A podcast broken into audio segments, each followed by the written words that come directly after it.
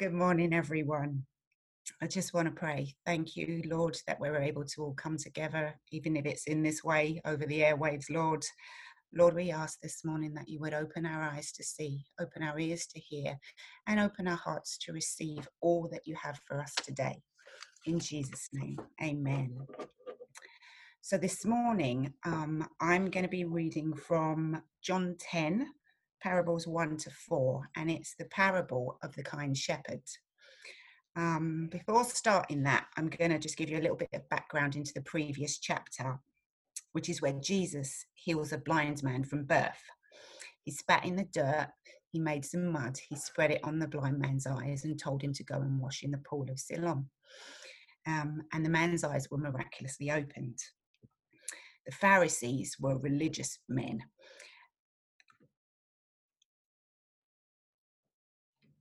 who knew the teachings of Moses, but were spiritually blind to who Jesus was. They were angry because Jesus had healed on the Sabbath. In chapter 10, Jesus reveals himself as the shepherd king who laid down his life for us, the sheep. So I'm reading from John 10, verses 1 to 4 in the Passion Translation. Jesus said to the Pharisees, excuse my phone ringing.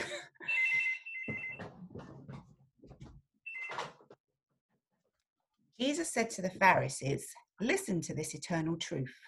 The person who sneaks over the wall to enter into the sheep pen rather than coming through the gate reveals himself as a thief coming to steal. But the true shepherd walks right up to the gate, and because the gatekeeper knows who he is, he opens the gate to let him in. And the sheep recognize the voice of the true shepherd, for he calls his own by name and leads them out for they belong to him. So, how do we follow the voice of the kind shepherd? John 14 21 says, Those who truly love me are those who obey my commands. God's word is his voice. We follow his word by listening, reading, and obeying.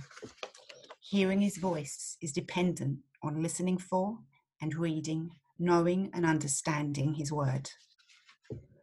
Back to John 10 1. The person who sneaks over the wall to enter into the sheep pen rather than coming through the gate reveals himself as a thief coming to steal. You see, we cannot sneak into the kingdom of God. We have to be led by and come through Jesus. We have to acknowledge our sin, lay it down, and turn away from it. 1 John 1 9 says, But if we freely admit our sins when his light uncovers them, he will be faithful to forgive us every time. Our part is to confess, admit our sins, and God's part is that he is faithful to forgive and cleanse us. So, what are the things that keep us coming from God? Guilt, shame, condemnation, and sin. Our spirits are perfect but our flesh is still walking it out. So we still do things not in accordance with God's word. But when we feel guilty, we feel like we cannot approach God. So we avoid Him. Then we feel guilty for not having spent time with Him. Hebrews 4 6 says, So let us come boldly to the throne of our gracious God.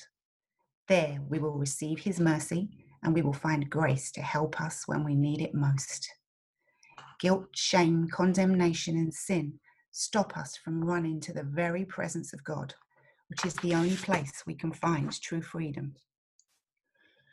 So, even right now, whatever you're holding on to, I encourage you to lay it at Jesus' feet. If it's a sin you're struggling with, then just ask for forgiveness. If it's guilt, condemnation, or shame, just lay it down. And I just want to take a moment to just allow you to do that, to just lay it down and just receive. Receive whatever God has for you. And that will look different for everybody. It may look like a smile, may look like a hug from the Father. It may just be a sense of overwhelming peace. But whatever it looks like, just lay everything down and just receive.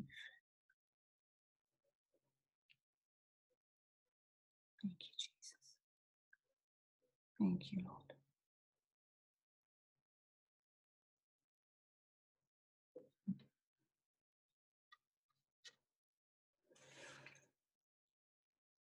In John 10, verses 2 and 3, it says, recognizing the voice, recognizing the voice of the true shepherd.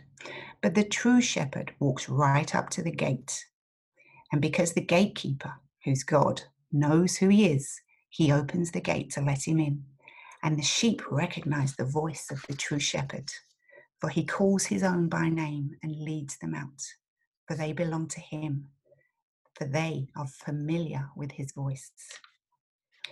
We were all born again and create we were all born and created in the image of God.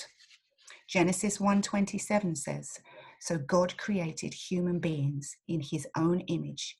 In the image of God he created them, male and female." We are naturally created to hear our creator's voice. Those who don't know or believe in God may call this voice an inner voice, a higher power, the universe, or simply your conscience. Whatever you want to call it, that is the voice of your Creator, the voice of God, the voice you were born to follow. So, how do we know Jesus is who he says he is? And how do we follow that voice? John 15 26 says, The Holy Spirit testifies about Jesus. And I will send the divine encourager from the very presence of my Father. He will come to you, the Spirit of truth emanating from the Father, and he will speak to you about me. So it's the Holy Spirit who reveals Jesus to us. So even right now, Father, I ask that you would send the Holy Spirit to fall on hearts and minds and reveal Jesus to us in a greater measure. To those who don't know him, I ask, Holy Spirit, that you would reveal deeper truth to us about Jesus. To those who don't know or are coming to know Jesus, and to our friends, family, and children, I ask that you would remove the scales from their eyes and reveal your Son to them in Jesus' name. So now that we've removed some of the hindrances to hear his voice, how do we follow the voice of God? Well, I believe it all starts in the Word of God, the Bible. John 1 1 says, In the beginning, before all time, was the Word Christ, and the Word was with God, and the Word was God Himself. He was present originally with God. Psalm 138 2 says, I will worship towards your holy temple and praise your name for your loving kindness and for your truth and faithfulness.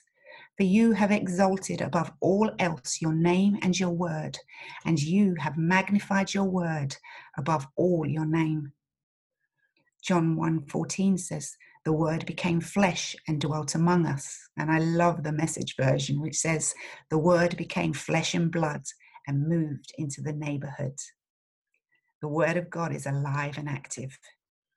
The Bible is not just an old history book. 2 Corinthians 3 5 and 6 in the message version tells us the plan wasn't written out of ink on paper with pages and pages of legal footnotes killing your spirit it's written with spirit on spirit, his life on ours. So our very lives should be a letter that's read by everyone just by looking at you. Christ himself wrote it, not with ink, but with God's living spirit, not chiseled in stone, but carved into human lives, and we publish it. John 14, 21 says, if, we, if you love me, obey my commands. Romans 10 17 says, faith comes by hearing, and hearing by the word of God. His word is his voice. Hearing is dependent upon the word of God. Now, I'm not saying that God doesn't speak in other ways. I personally know that He does. He can speak through other people, through dreams, through visions, through pictures. But if the word of God is not planted in our hearts and we're not familiar with the good shepherd's voice, then we won't necessarily know whose voice we're listening to. 2 Timothy 2 25 to 26 says, Gently instruct those who oppose the truth. Perhaps God will change those people's hearts and they will learn the truth. Then they will come to their senses and escape the devil's trap. for they have been held captive by him to do his will. John 10:10 10, 10 says the thief comes only in order to steal, kill and destroy. But I have come that they may have and enjoy life and have it in abundance to the full till it overflows. So we can see both Satan and God have a plan for our lives. But back to John 10, verse 5. But they will run away from strangers and will never follow them because they know it's the voice of a stranger. As we spend time with God, worshipping, reading His word, listening, we become more and more familiar with the Good Shepherd's voice, enabling us to be guided and led by His Spirit.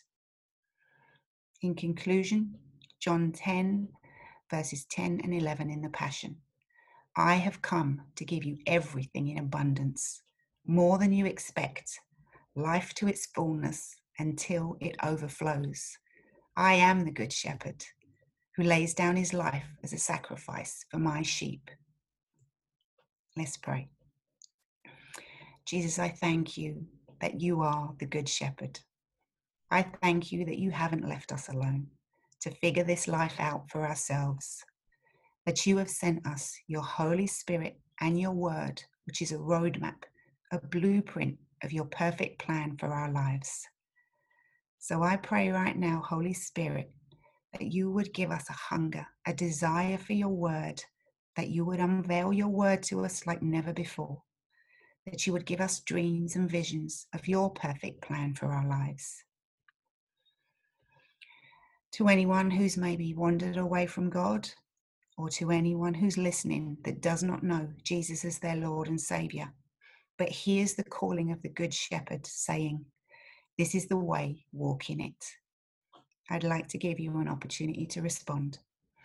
The Bible says, if you believe in your heart and confess with your mouth that Jesus is Lord, you will be saved. So just repeat the simple prayer I believe in my heart and confess with my mouth that Jesus is Lord. Forgive me of my sins and give me this abundant, overflowing life.